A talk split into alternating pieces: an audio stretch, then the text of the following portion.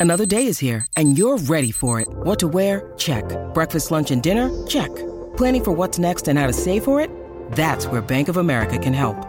For your financial to-dos, Bank of America has experts ready to help get you closer to your goals. Get started at one of our local financial centers or 24-7 in our mobile banking app. Find a location near you at bankofamerica.com slash talk to us. What would you like the power to do? Mobile banking requires downloading the app and is only available for select devices. Message and data rates may apply. Bank of America and a member FDIC. Look, Bumble knows you're exhausted by dating. All the must not take yourself too seriously and 6-1 since that matters. And what do I even say other than hey? well, that's why they're introducing an all new Bumble with exciting features to make compatibility easier, starting the chat better, and dating safer. They've changed, so you don't have to. Download the new Bumble now.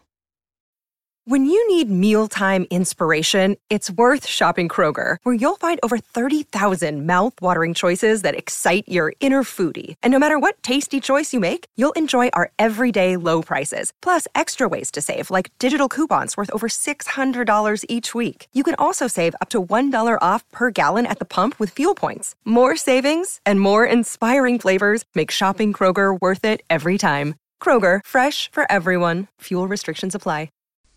Shakespeare, Jane Austen, Virginia Woolf, and James Joyce all try to find new words, phrases, and ever more complex ways of describing the reality in which we live and the consciousness with which we make sense of it. Samuel Beckett, born in Dublin, Ireland, went the other way. He reduced language, stripping it of its essentials and turning it into something bare that gets to the base essence of our existence. He wrote everything his plays, his novels and his prose in French and translated it then back into the English he'd grown up speaking in Dublin, Ireland. I spoke with Beckett expert, scholar, and theatre director Nick Johnson at the Samuel Beckett Theatre at University College in Dublin, where Beckett had taught for a very short time in the 1920s before turning away from academia and disillusionment. I talked about how Beckett searches for life's meaning without giving us the promise that there's meaning located outside of our own capacity to move in the world as bodies and to speak about it. You have to pay attention and be as informed as possible. You have to try to understand things and you have to speak out. This is Nick's summary of what Beckett's work can teach us today.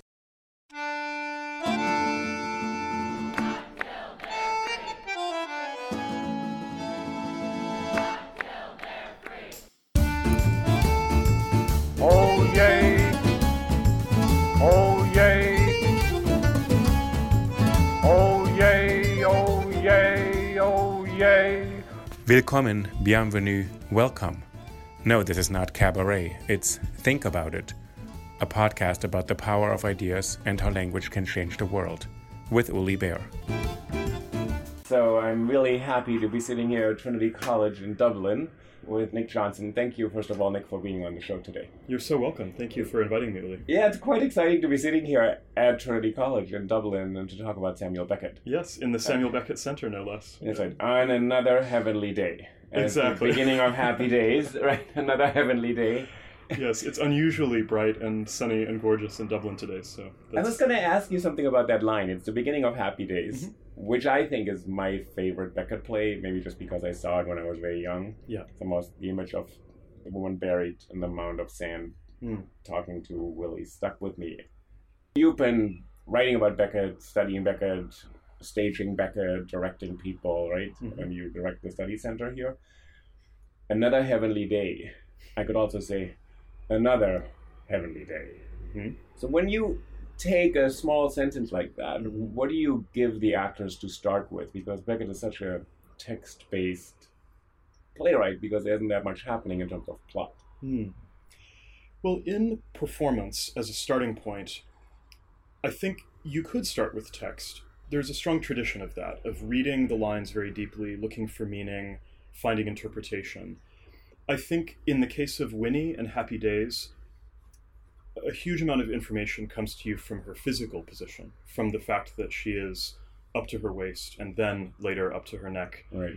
And the conditions of saying that line in those physical states are very different conditions than saying another heavenly day if you're out strolling in the park and Right. it's a beautiful day, or you're up in the mountains and it's pouring rain. These are all the given circumstances of a naturalistic performance that that line might behave very differently. But when you have the curtains open and you see a body that is held up to their waist, and that's the line that I hear, then I'm already being given a lot of tension Right. for the actor, for the scenography, for the director, for the audience. We're already seeing a contrast between the physical disposition of the body Right. and the information that comes from the environment and the language that Beckett has given us. So I would resist myself seeing the language in isolation in Right. Beckett's plays from the situation. Right. I think the situation of the actors is extremely important because rather than the actor going on a journey to try and discover what did Beckett mean by this line, Yeah. the actor is free to discover how do they find the inner resources to speak these words under these conditions. So what would that sound like? Do you think if you were to start, uh, you would put Happy Days on stage, and so Winnie is, as you said, buried to her waist in sand. She has a bag next to her, rummaging through all of her worldly possessions. We think, and then at some point we'll discover there's Willie a bit off, just Yeah. his head or covered by a hat, maybe. So what would you say to the actress who's doing this? Well, a actor needs to really see the structure of the whole piece. And in order to have somewhere to go by the end, when it comes up to your neck, I think you have to start with genuine investment and belief in the hope that Winnie has at the beginning of the play. Beckett understood structure extremely well. One of the things he lectured in when he was here was Racine, and he saw Racine's plays as very mathematical Right. always building up to a central line, a central change, a central shift. And I think his plays have a beautiful shape to them. And so I think it would be a mistake if you mine for the negativity or the darkness of her mm. situation very early on at the beginning, because that gives you no structure, it gives you nowhere else to go. So to me, the beauty of Beckett is often found in the contrast between the difficulty or the restraint or the restriction on the body together with this irrepressible life and vivaciousness that the actor really believes that today will be this. So I would encourage proper investment, I suppose, in the possibility that she has hope, that she begins with maximal hope, and that that hope is almost unkillable throughout the entire play. And we get closer and closer to the nadir of hope, but we never fully extinguish it. And that shape is in all of the great Beckett plays. We see that shape again in Endgame. We see it in Godot, this structural striving, hopefulness, energy, going on speaking, going on talking, going on with something, whatever that task is, not being willing to be held by the actual circumstances of their constraint. I think there's a very deep idea there, but there's also a fun idea for actors to play with to say, how do I find the resources to keep smiling Right. in this role?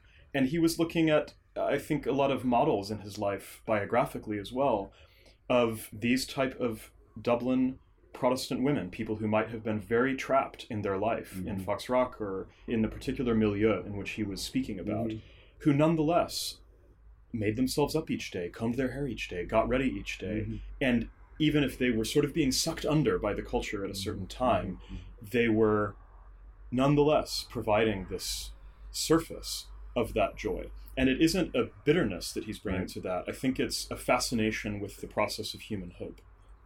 what you just said that there's this hope that won't be extinguished. He starts us out in a condition or a situation that's really shocking or Yes. startling for the audience and for the actors. They're trapped in these situations Yes. as if something else had already happened. Correct. And now that's where they are. Yeah. You're also saying at the same time they're kind of waking up or coming to life at this moment. Hmm. And then in the second act of Happy Days, when he keeps on saying, and this is what I find wonderful, that there's these This is what I tiny, so wonderful about life. tiny things are left, or I remember a bit of this. The fact that I can remember a bit, that is just wonderful. I mean, she's forgotten nearly everything, or Yes. he can hardly move, but the fact that maybe, maybe he'll respond to her, that would just be wonderful. So there's a sense in which he minds the small dimensions of life That's correct.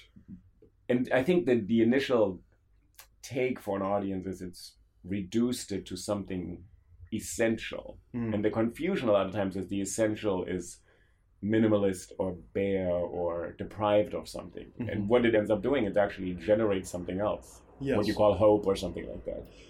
Yes, and I, I would be careful also about saying that the work is dominated by hope, because the hope is sort of weak unless it is viewed in contrast against the pressure of witnessing the reality Mm. of really how it is. And he has a very dark vision, I think, of how it is. And so we don't want to sort of mortgage that and say, you know, that let's yeah. just play with this utopian universalism. Yeah, yeah. Happy Days is probably not to be taken too literally, right? As No, that's, of the, of that's that's right. But at the same time, there is a fascination in that contrast between the manifest difficulty or impossibility of the situation and people's going on, people's clinging to the songs that they knew, the relationships that they had, the mimicry of a marriage, even if we see very little of the marital experience, you know, in this. Right. In terms of physical contact, they have none.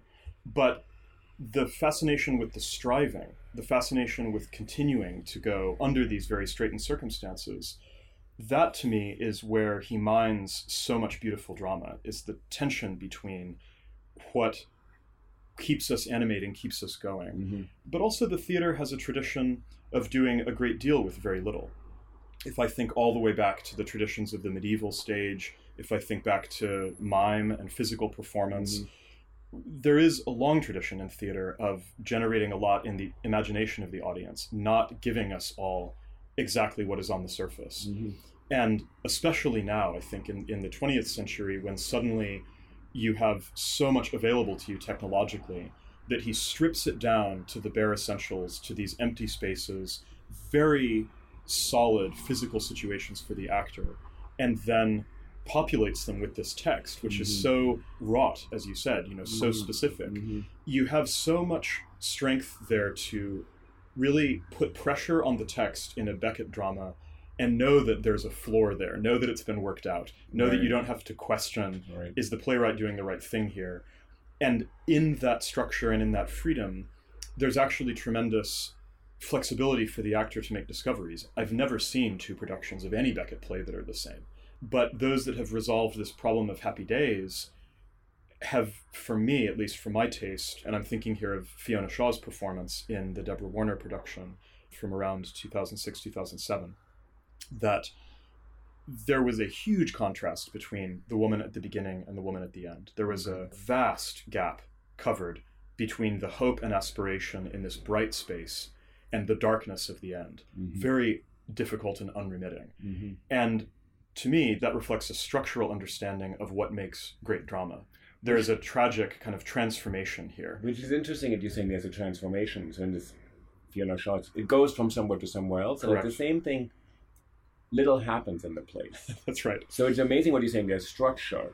There's a kind of doubling, or there's two parts, or usually mm-hmm. two acts. There's a real shift.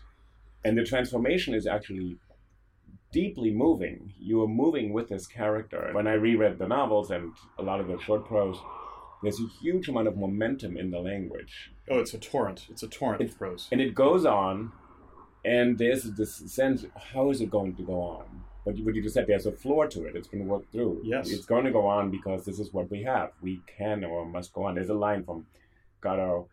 Estragon says, I can't go on like this. And Vladimir responds, That's what you think. That's what you think. That's what you think. Yeah. That's what you think. Or that's what you Or think. that's what you think. Yeah. that's what you think. And there's and somehow there's something this kind of dialectic or this kind of tension if you're Mm. saying to mobilize us between despair let's say I can't go on. Yes. Or I can't go on like this. yes. So there's a lot in these two lines that is Mm. he's opening up.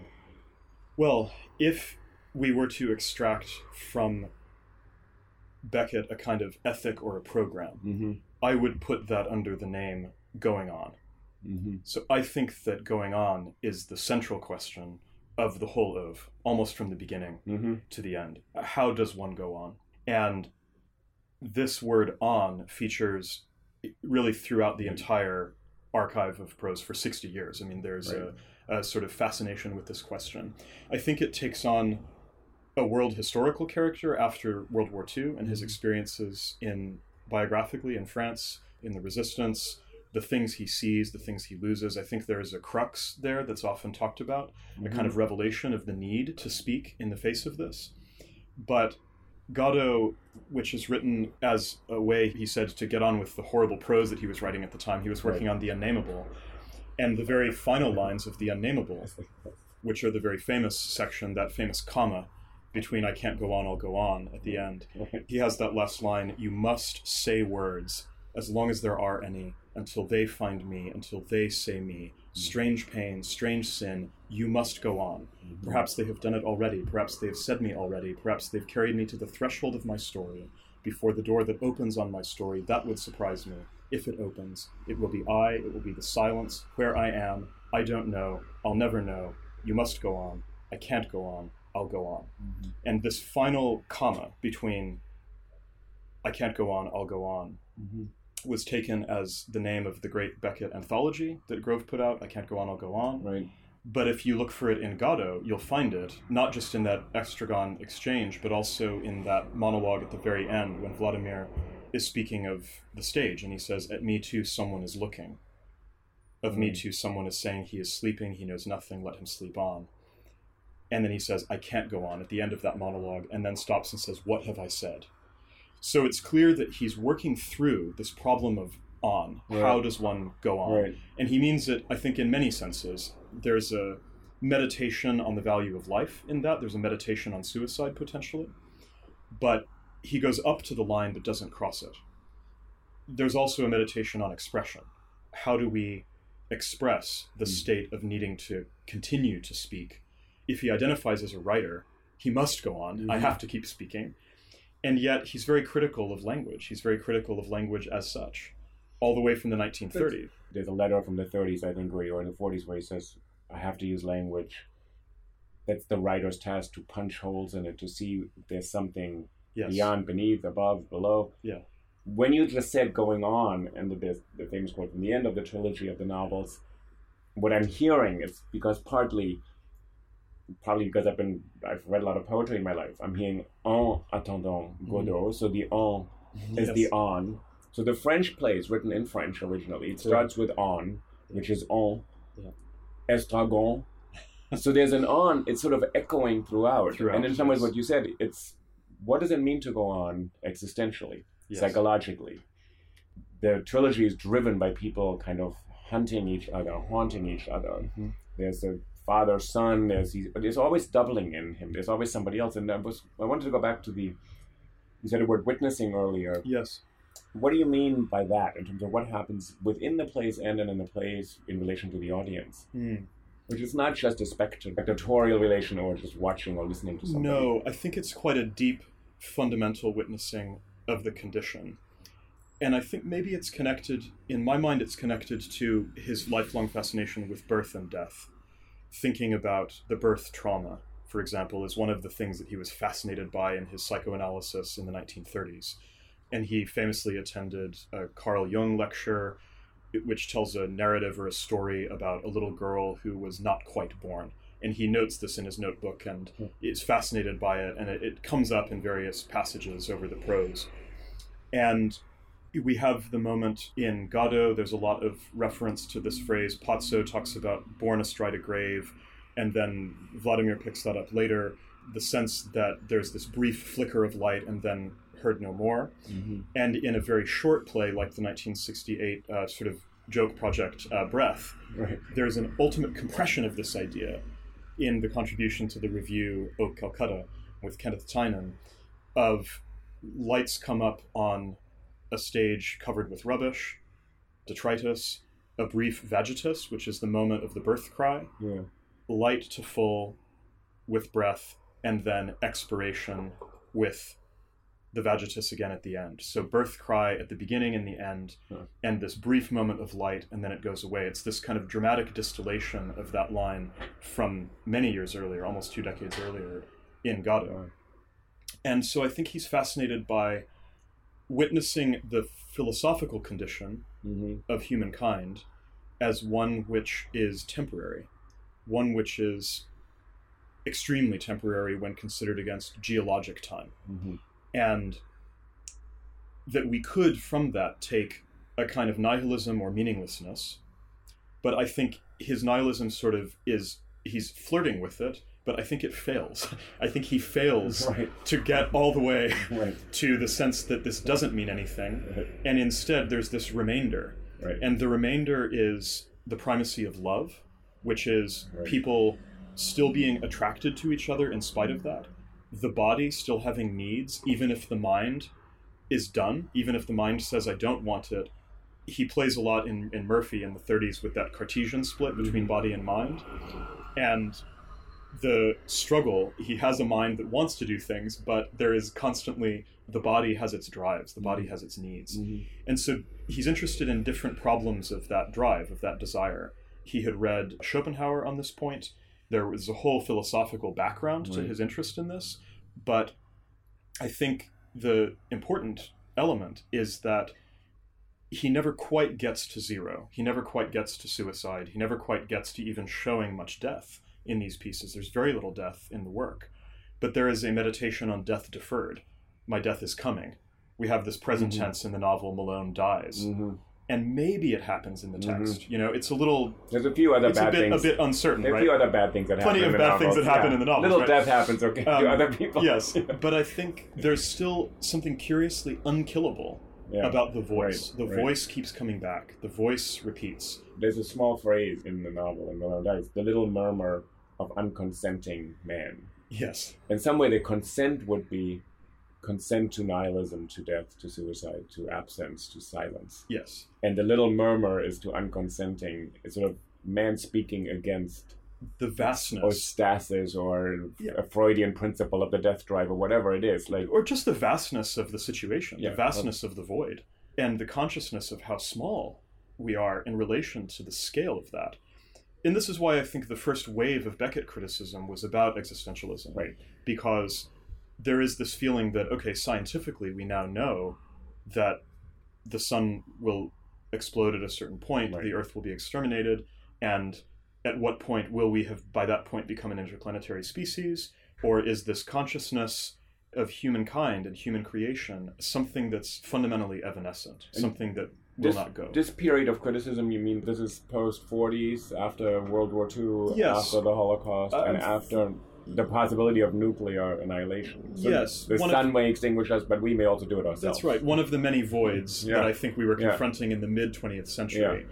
And Beckett was interpreted initially as speaking about this because of the semi apocalyptic or post apocalyptic character of some of the dramatic substrate of the work. Yeah. So in Endgame, there's an outside. There's the sense that people are gone, but I can't go outside. Right. Outside of here, it's death. Yeah. So the kind of early readings of Endgame as a bunker play. Yeah. Um, one is inside this bunker. And in a sense, there's a historical reading that says that's where we are. There's a metaphysical reading that says actually this is a skull.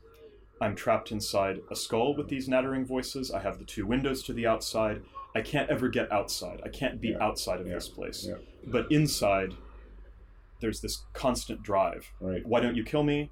I don't know the combination of the larder. Right. Is the answer. Right, right. So I would kill you, but keeps I have to it, physical right. needs, right? The same thing in Godot. Oh, let's hang ourselves from the tree. But if you hang yourself first, the tree may not hold, and I'll be alone. So Right. let's not do that.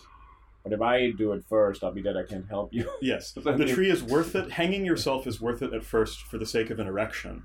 Right. But then it's not worth it for the sake of losing being alone. Being alone, right? yeah, right. in the situation. So You're saying when it's if Endgame is read as a model of being inside your head, Mhm. existentialism as consciousness, or this is a critique of the Cartesian ego. When I was reading it, I thought it's not so much I am conscious, therefore I am, or I think, therefore I am. I speak, therefore I am. Yes. And its relation to language. So in some ways, existentialism deals with these existentialist dilemmas Mm-hmm. and decisions, and there's the context of Sartre, Camus, all Mm-hmm. these people. But he seems to be going in another direction at that moment. I agree, It's yeah. not decisions really. And that's why it allows itself to be read successively. So you have Adorno, you have ultimately Deleuze, all these great philosophers who read Beckett for what they want him to do. Yes. Even Probably- Badiou, the contemporary Yeah, work in, but in probably correctly. I mean, I think not bad. They're good readings in a way. Hmm. I think the emphasis on language is really complicated there. it is. It prefigures sort of the linguistic turn. It prefigures a lot of postmodernist work. Mm-hmm. You could say it comes out of Wittgenstein, but it ultimately is. That's what I started out by asking you. Yes. And you kind of corrected me. Said, "Don't put too much emphasis just on the language. They're Well- not texts." Well, in the drama, Yeah. I feel that strongly about the drama. Yeah. I feel strongly about the drama that we shouldn't read them solely as literary works right. because they are blueprints for events. And so the evental character of the drama, I think, cannot be lost. And you mean event in what sense?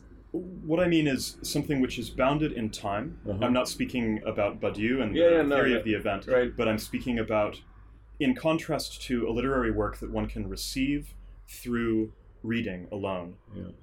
one in the drama actually has to see the situation Mhm. or embody the situation even Mhm. more so Mhm. to really see the character of what Beckett is working with. Mhm. He was extremely alert to the situation of embodiment. Mhm. And so when he gives a text like play, which I think is the most sort of mathematical Mhm. version of this change in his work, 1962 63, this is the play with the three urns, the bodies in the urns, and the light calls them into being or calls them into speech in a kind of purgatorial logic.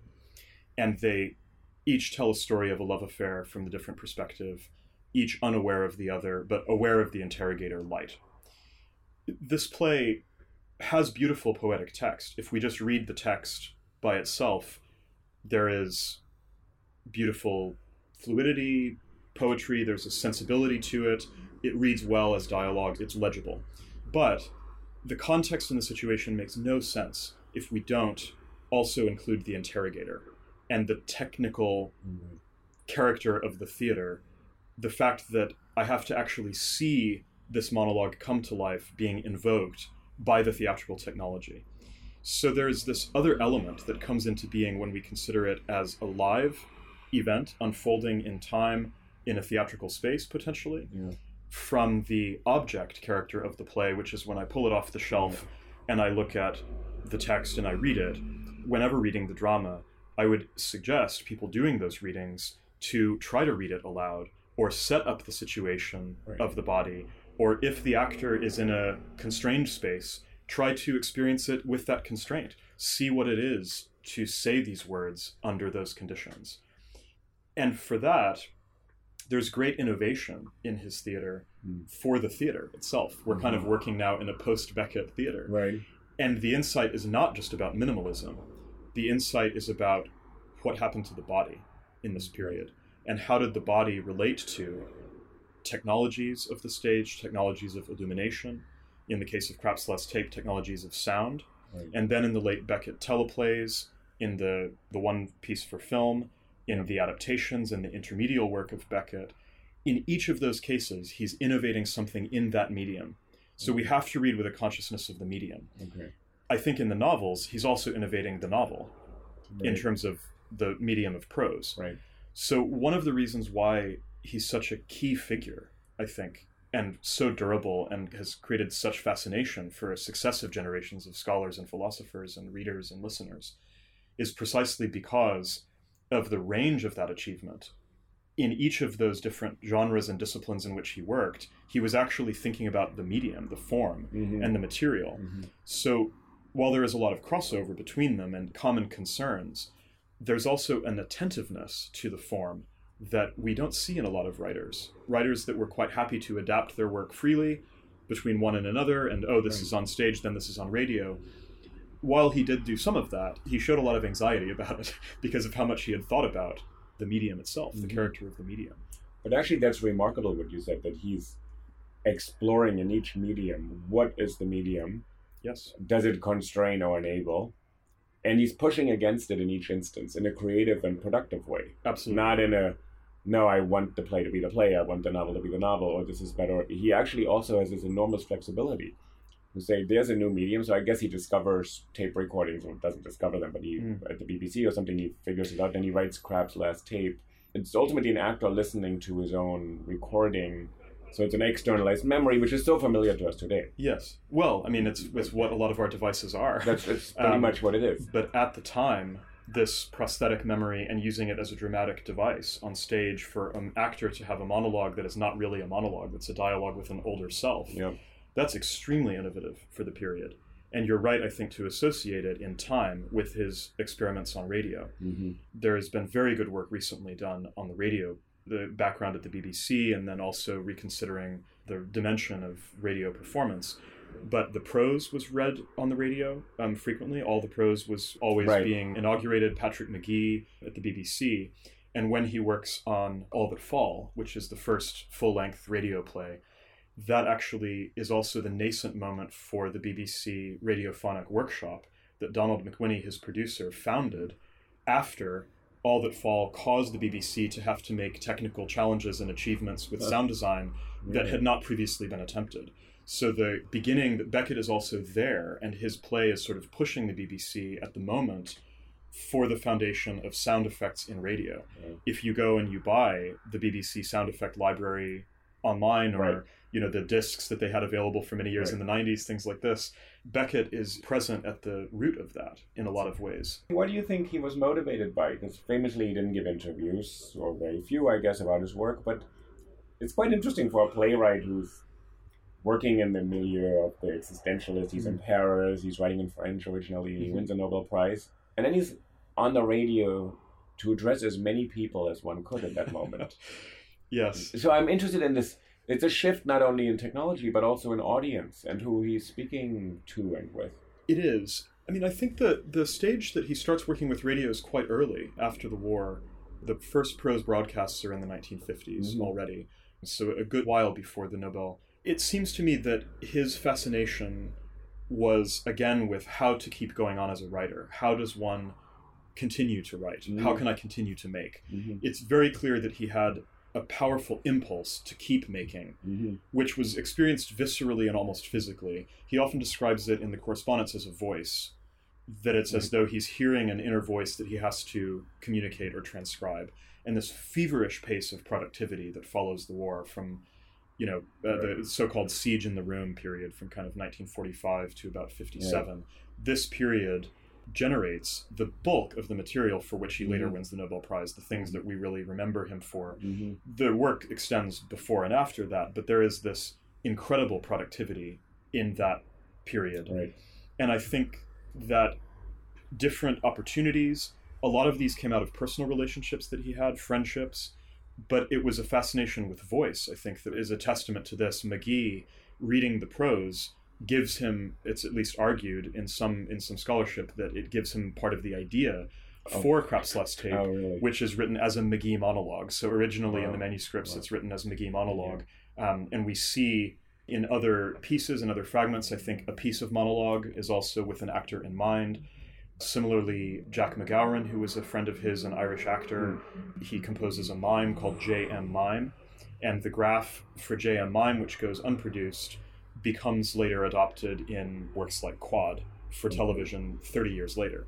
So there is a working through the material and working through different media, and even in the late work, sometimes he would begin one thing as drama, and we would see dialogue in the manuscripts, and then he draws a line, and underneath that switches to prose. Oh. So it's clear that he was always expressing. Felt this again from the letters, right, or Yeah. from the 1937 letter that you quoted. You know, the obligation to express, never to stop saying. Right. That is the thing to keep in mind. You know that all these negatives, not to want to say, not to know what you want to say, not to be able to say what you think you want to say, and never to stop saying. So this kind of no, no, no, no, no, and then yes at the Yeah, end. Which is on in reverse. It's No, it flips the no on its end. correct. On. Correct. Yeah. And the other thing you said earlier, it's the voice and it's embodied. And I think that's the other part that keeps the plays, sort of in my mind, so relevant. It's not sort of an escape into pure language, yes. which is the wrong accusation, let's say, about postmodernism. I think it's incorrect, but it's pervasive, so it's to be contended with. Mhm. That this is all just language games. Right. That it all exists in language, or that writers like Beckett, like Borges, or something like that. They, but it is so embodied and grounded, and as you said, either constrained or enabled in these conditions of being on literally in the ground, on the ground. Right. Movement is incredibly important to him. The It stage is. directions are move a little bit, move a little bit, don't head up, head down. look Yeah. this way, look that way. Am I in the center? Am I not? So how we are located in space is as important as how we sound to one another. Absolutely. Yeah. And the Space and environment are fundamental as well. And the other part you said earlier, and, and a lot of these, they are always couples. There's so many couples in Beckett. There's a huge amount of doubling. Yes, it's really interesting. there is. And he writes in French, and he writes in English. So there's a kind of doubling of Beckett. I guess now he's the national. We talked about this yesterday briefly. The national hero, it seems, of, or the tourist attraction of Dublin. I guess. Uh, Well, they I, could have picked Oscar go Wilde. that They could have picked Joyce, but you see more Beckett references here than other writers. That's actually changed in the last 15 years. Okay. And I would date a lot of this change to the centenary, to 2006. He had a very difficult relationship with Ireland, actually, in the 20th century. Yeah. And I think would be bemused, probably, to see, you know, a giant harp shaped bridge, for example, on its side named the Samuel Beckett Bridge. That raised a lot of eyebrows among scholars at that time. And I think there was a period when Joyce was much more the calling card for the city of Dublin Okay. because it was such a Dublin based work. Right. But there has been a lot of great scholarly work again reclaiming the extent to which Beckett is in fact using Irish, you know, Hiberno English constructions or using specific place references, Okay. reflecting on the national character of these struggles. And there's 10 or 15 years of scholarship behind this now of really thinking about in a deep way how was Ireland still affecting him Mhm. even when he was away. Mhm. But I myself am drawn to, in my own recent work, the ways in which he is transgressive when it comes to borders, and he is mistrustful of the unities that borders would imply, Mhm. and that his character as a European who is crossing between these different states, holding one passport, going to war in another when he's at a neutral country, the fact that his archive is now held substantially between Trinity but also University of Reading, that he had a lot of connections in the United Kingdom, that there is a mm. strong sense of Beckett scholarship, another Beckett Research Center at the University of Reading. And so much of his staging history is with London, is with the Royal Court, or is with you know these places. There's a long tradition and great projects recently on the staging of Beckett in Ireland and Northern Ireland and in the United Kingdom. And in these dimensions of all of these spaces, the fact that everywhere that he goes, everywhere his work goes, across Europe, across then wider places in the world, people identify with some element of that Mm-hmm. as speaking to them locally. They feel mm-hmm. Mm-hmm. that it's speaking their story, it tells their story. Right. One of my colleagues here in the department, Sarah Jane Scaife, has done extensive workshops in Asia with Beckett, has brought Beckett to Mongolia, Beckett to India, you know, Beckett to these places. And I myself have done workshops in lots of non European contexts as well, where the identification that people have with the work is something to do with the status of power and powerlessness. That's a big theme in a lot of the work that people have picked up on. And also these human experiences of waiting, the human experience of fearing death, the human experience of not knowing where the next meal is coming from. And there is a sympathy that people find in the work that even in translation, the translation of the action itself, the translation of the language, the translation of the culture, there is a fascination with this writer as having expressed something very true about, as he wrote in a letter, what it is to have been. Mm-hmm. Mm-hmm. And that each new piece of writing by Beckett is an attempt to go back to say, this is how it is, or this is what it is to have been. And that uncertainty of being itself, Mm-hmm. that fundamental idea, is, I think, expressed in these different iterations of the But it's enormous substitution to not say being and time, but waiting and time. Yes. we wait for things, as you said, That's in a terrible way. We wait for the next meal, or we wait for good news, or we Uh-huh. wait to hear from somebody. But we also just wait for something to happen, Yes. or we wait for, you know, we wait for good news, but we may also just want something to happen. Yes. He's fascinated by that action.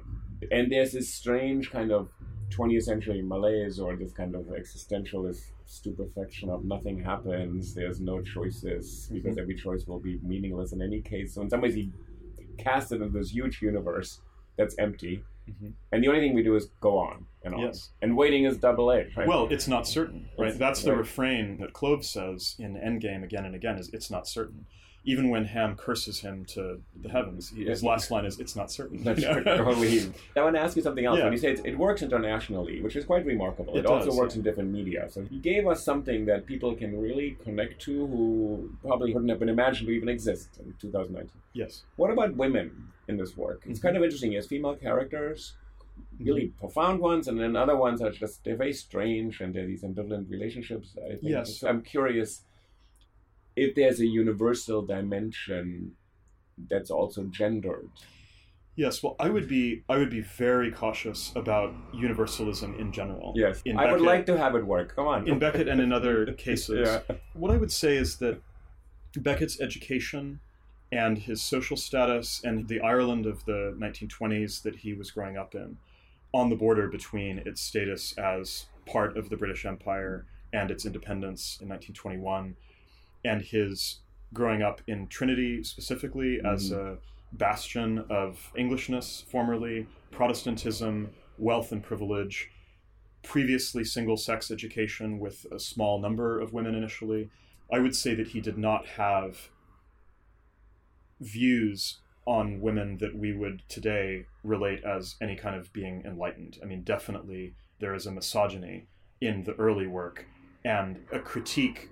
I think in some of the early prose, especially, we see a kind of disaffected young man Mhm. who wanted the world to be different, and it wasn't. It wasn't as easy for him Mhm. as he had wanted it to be. Mhm. We know biographically that he was popular with women, that he had many girlfriends. We know that there was deep love in his life, not just of one woman, but of several. Mhm. And so there is, again, a tension, I think, between one of the tensions that he mines in Murphy is, I think, attention from this early life of wanting the relationships or wanting the sexual quality of the relationships, the erotic or the romantic or this sort of contact, and yet also wanting this preserved inner life of the mind and seeing those as separate paths, seeing those as contrasting, seeing one as a problem for the other. Okay. And in this, he maybe in his early career resembles someone like Rilke or someone, you know, who sort of sees over here is me in love and over here is me writing poetry, and the twain cannot. We do Um, have to note that Beckett was not a great fan of Rilke. Of has a very Yes. hilarious, devastating little line. devastating critique, And he says Rilke has the fidgets. Yes. And why turn that into great poetry, which in Rilke's case may work, but why call your bodily kind of contortions God, ego, Orpheus, Yes. or else? So he says Rilke is kind of on the right path, but takes the body's manifestations of our own physical existence and turns it into transcendence. Yes. And he said that is the mistake. That's the mistake. I tend So- to think Rilke is very close to making this mistake all the time. I think he probably, in really interesting moments, it's very imminent, Rilke, not transcendent. Yes. But Beckett distrusts anybody who wants to elevate this into another realm. This is right, and this is why I think there's a fascination with the punctum as well as the pensum. You know, Yeah. Beckett zooms into bodily function to such a level of detail Yeah. and descriptions of boils, of abscesses, of illnesses, of Right. real physicality. Some of the things that got him censored and banned in Ireland in the 20th century until the 1960s.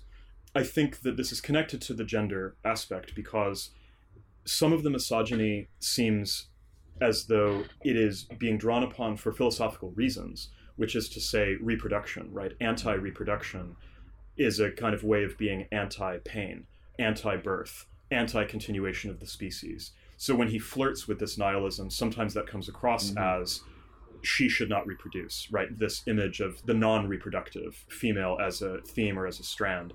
It's probably strongest in All That Fall. Every single thing in All That Fall, the radio play, is Mhm. non reproductive. You know, Mm. he specifically chooses a type of horse that doesn't reproduce. Specifically, Mhm. things are always barren, empty nested. But that has a dramatic function, right? There's a great theme in this Right. of the lost Right. child. And so he's seeding the terrain with all of these images of the non reproductive. And you could read that philosophically as a critique, or you could read it as biographical of Foxrock and the dying Protestantism of the period, and you can read it politically as well as a misogynistic activity. My inclination would be to believe that he probably had both things in him. He probably had a view of women, especially in the first half of his life, that we would consider retrograde from today's mores or today's perspective. Mhm. And clearly, he managed somehow to get himself into a lot of different love affairs over the course of his life. It does seem clear from the biographical record that he was non monogamous with his partner. But I'm also hesitant to then judge, not having been present in those relationships. Was Right. that an understanding? Was that a mode of being for them? Was that under discussion? Was that an agreement? What does that mean? So I don't take adultery, for example, as prima facie evidence of misogyny Yeah, or any kind of negative. right. So I'm trying to hesitate and say, who am I to judge his relationship to women in the biographical?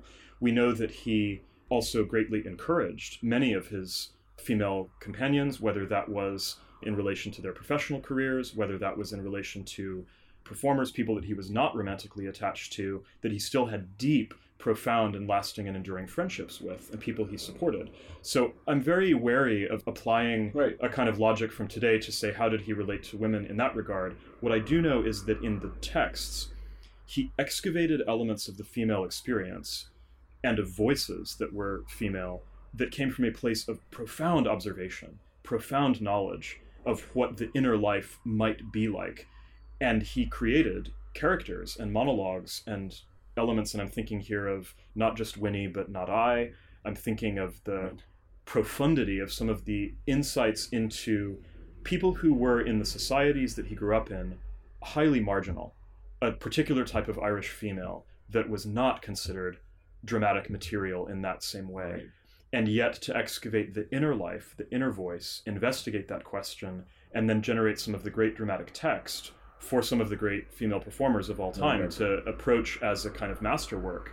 This is a very deep potential in that work. Yeah, yeah. And if I could say one more thing about gender, it would be that because of his suspicion of unities and boundaries, I think in the prose there's also a fair amount of ungendered or non gendered or genderqueer play around gender and identity that identity itself is not stable enough in Beckett to give us this kind of identitarian discourse about a binarism between the good male or the bad female or these things. It actually is already breaking down certain binaries that are really only being negotiated in the culture now as Right. being problematic. I actually think what you just said when I'm reading this, there were moments when I had to reread because it's so compassionate, passionate, erotic, and you think, wait, this is not a heterosexual couple here. Correct. There's a huge amount of passion and affection There is. in all these couplings. there is. And as you're saying,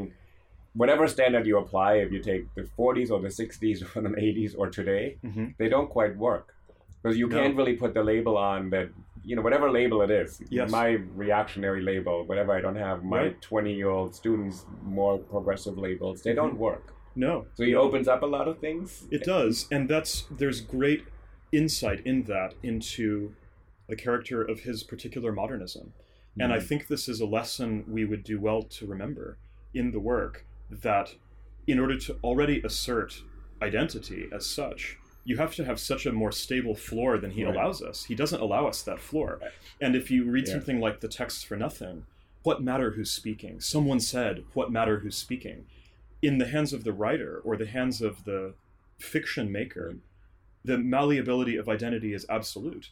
So to say that something is specifically a male voice or a male text or specifically a female voice or female text, well, in Not I, I believe the character's name is Mouth. Yeah. So a human has one. One of the really interesting questions will be because some of the legal questions around these plays has turned on matters of binary gender, as in saying a, a female Godot cannot be played with female actors.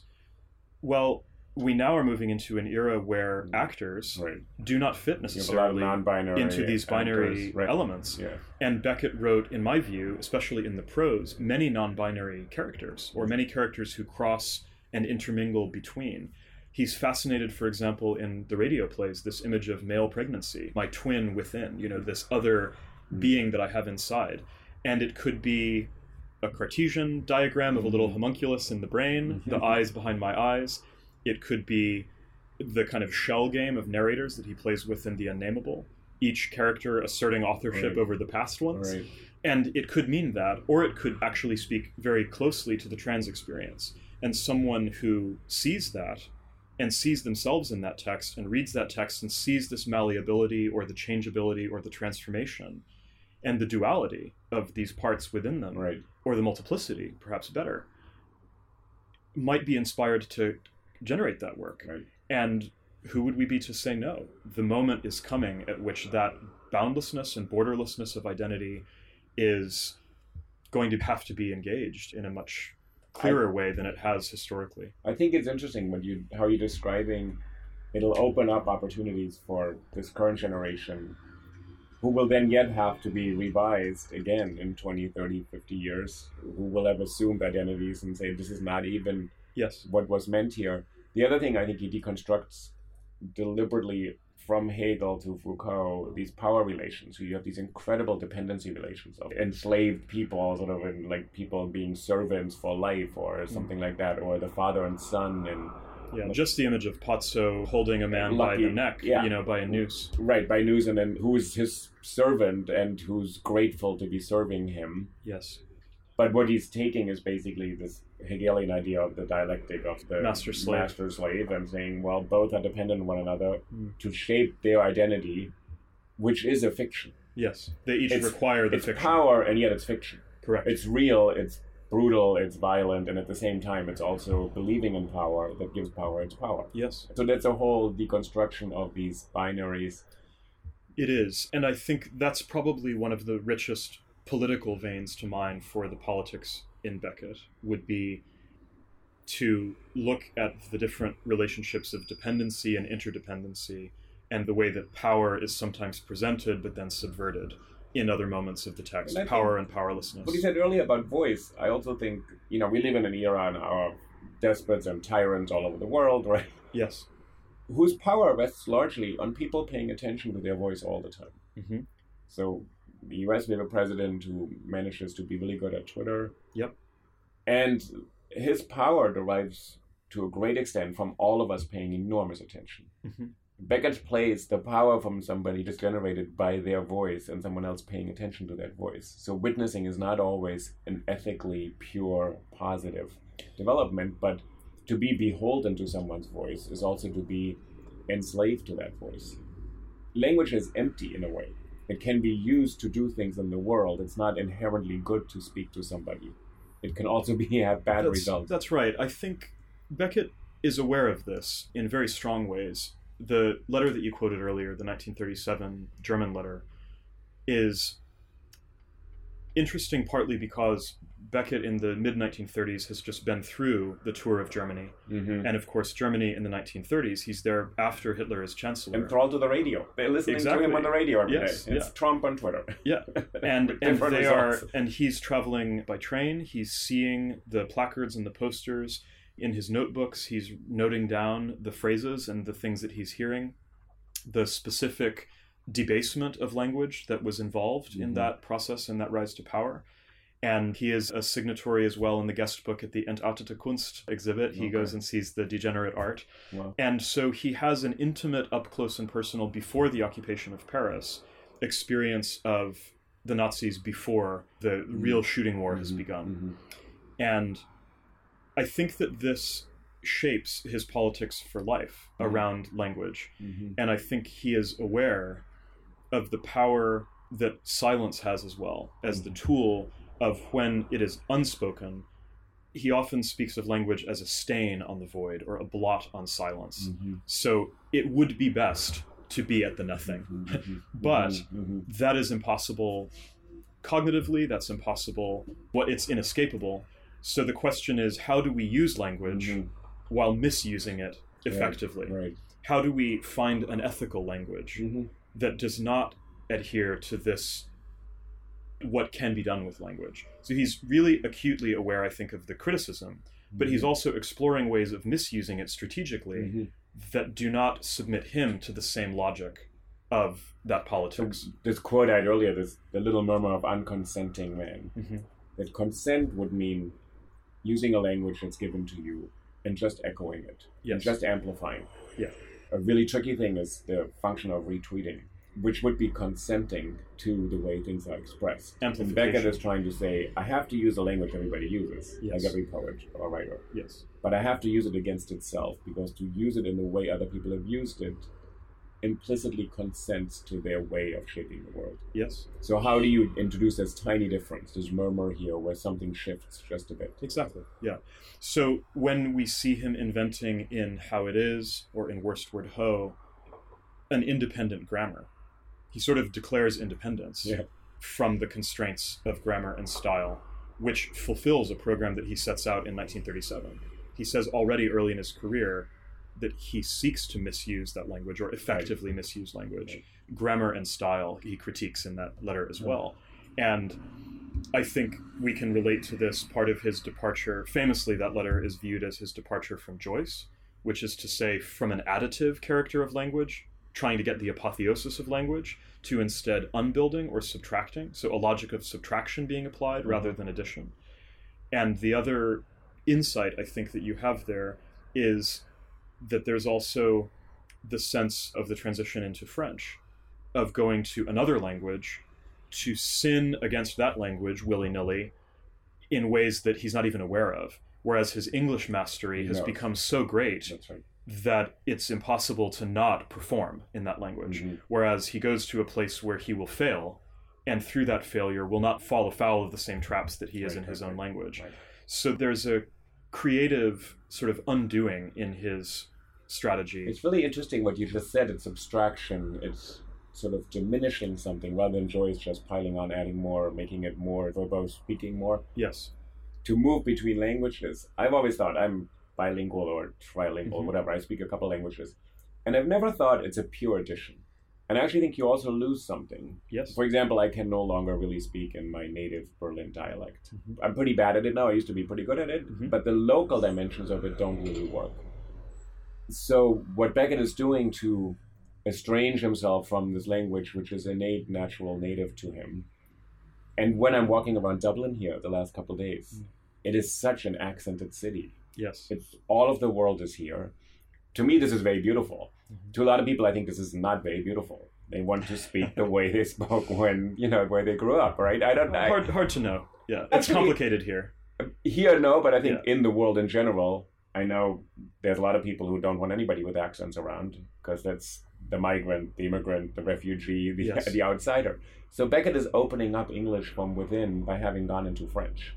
Yes. Right? This is actually really interesting. That poetry has to work against language. Yes. And I think that there's maybe one more element worth playing with there, which is that he also, in constructing a particular kind of language, I think that there's an attempt that we can see if we map his poetry, if we look particularly at his poetry from how place specific it is mm-hmm. in the Dublin work, in the first work that he was doing here in Echo's Bones, that early collection, and the sparseness, the kind of thinning out Yeah. at the end of the late work, and the crossover between prose and drama and poetry and the works at the end that all are sort of functioning with this minimum, you know, the minimal levels Right. of words that are recombined in certain configurations, that he is actually seeking on this sort of asymptote toward that silence that he desires, and yet never quite reaching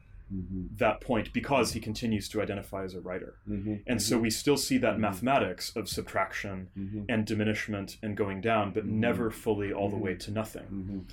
And it's this character combined with the fascination in the use of absence and stillness and void and silence in the theater that I think has made this such explosive work for the present day Mm-hmm. because so much of our culture is focused on the additive, on filling these gaps.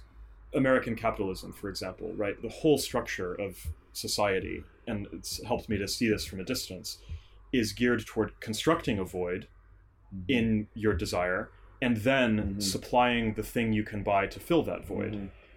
In sort of recognizing the problem of pain, but then giving you the painkiller in mm-hmm. response to that. Whereas the solution that we get in the Beckettian universe is to endure and survive. There's a kind of pedagogy of survival Mhm. in this work to get toward the state of being okay with the fact that pain is there, going on is there, struggle is there, your existential situation as regards this unfeeling mm-hmm. universe is mm-hmm. there. Keep going. That's the solution that it offers. And without transcendence. Without it's transcendence. not Catholic No. or Christian or it's if anything closer to Schopenhauerian Buddhism it, or something like that. it creeps toward a Taoist, an accommodation of the void, Yeah. as fundamental to ontology. It says most of what is there is nothing. And so the proper name of being would be nothing. Right. But because we're not nothing and we can't fully experience nothing, we have to find an accommodation in our life Mhm. with this great absence. Mhm. And that can be quite a generative, productive, Mhm. interesting experience. It's not boring, it's not nothing. It's quite funny sometimes. often very humorous Right, it's in the contrast, Yeah, right? It creates the kind of energy sufficient to keep going on. Yeah. But as he often says, I would have been satisfied with less. you know, Right, right, right. if we didn't have to have all of that activity, that was a great exertion, that little canter. Right. Well, we could get less. But it's quite countercultural in that sense Yeah. for late capitalism. It still is a countercultural work. And in that, again, there's a great lesson, I think, to be mined there out of what we could experience from really thinking about the possibility of lessness, the possibility of a little more quiet, Yeah, yeah, yeah. the possibility of pain as something not to be overcome or transcended or avoided, but rather endured. And silence as not consent or passivity or resignation. Correct. That we also inhale. Yes. That breath is inhaling, exhaling. That actually Yes. silence is not opting out in a way of negativity, but actually embracing something Yeah, else. an open and generative yeah. possibility. Right. So, in that strand of thinking about Beckett as that sort of thinker, we are fighting somewhat against the history in scholarship of speaking about this as connected to the absurd Mhm. and the theater of the absurd, and the sort of cheap way of immediately thinking about that, often the way it's still taught in the States, is to say, because of the bomb, because of the camps, because of the Holocaust and what he had seen, because of Paris and Camus and Sartre and these figures who are theorizing it, even though they don't really agree very much at all, it's to say all these playwrights who are thinking about the problem of negativity, the problem of the void, the problem of things not making sense, the minimalism, is a response to these conditions. But from America, it's quite easy to look at that and use the kind of lightweight word absurd, Mhm. not in the intensive philosophical sense that Mhm. Camus intends it, Mhm. not having read Camus for the most part, Mhm. but but to think of it as oh this is humorous nonsense maybe ionesco something Like a- wrong and absurd and silly is happening here. A fad in Paris. yeah that it's there's a fad of playing with things that don't make sense Right.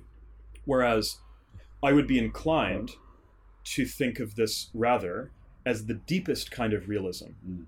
a theater of the real and it is the real in a metaphysical sense it is the real in a historical sense it is the real in terms of really what it is to have been for these people. And that when he depicts people on the road not knowing where their next meal is coming from being beaten at night and coming back he is speaking about the real Mhm. experience of these people who have done that. He knows people who have done this. He's seen this happen. Mhm.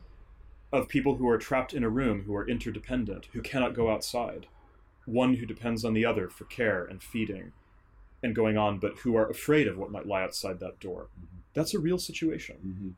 And if we engage with these things as a kind of deeper sort of real, it opens up a great weight in the work that mm-hmm. isn't there if we sort of take it as silly minimalism. And so I would be inclined toward this deeper reading of the work mm-hmm. to say he's really trying to articulate something he really believes. He's really seeing it. What he presents is as far as what he can see. And when he did give interviews or write letters about it or mm-hmm. interpret his work, he would usually say this. He would usually say, you know, I saw what little of it I could see. What you have in the script is the little that I could see. Mm-hmm. That's everything I knew, I put there. Everything I heard the voice say, basically, is there. Right. So there isn't more. There isn't some mystery behind it that we will uncover through deeper and deeper archival research and finally discover, oh, this is what he meant. The thing itself is what he meant. That's what we have. And that's why what interests me is what is the enduring afterlife of how we continue to interpret these works across media, across culture, Mm-hmm. in the contemporary. What does the work go on meaning? How do we keep interpreting this thought of his? Knowing that the thought was intensive, it was long, it had integrity, Right. it was intentional. What is the message for us now to take away from this? And for me personally, in my life, it has contained the twin messages of witness what is going on, mm-hmm. really know what's going on in the world, look around yourself, see what is the situation for others, see what is the situation across borders, and then having witnessed, speak. Having witnessed, go on. And go on speaking. Don't mm-hmm. cease speaking. Mm-hmm. Keep making work, keep writing, keep thinking, keep engaging. And you're going to see a lot of darkness if you are a witness, and you're going to want to stop speaking at a certain point, and you have to find within yourself the resources that these people find to keep mm-hmm, going. Mm-hmm.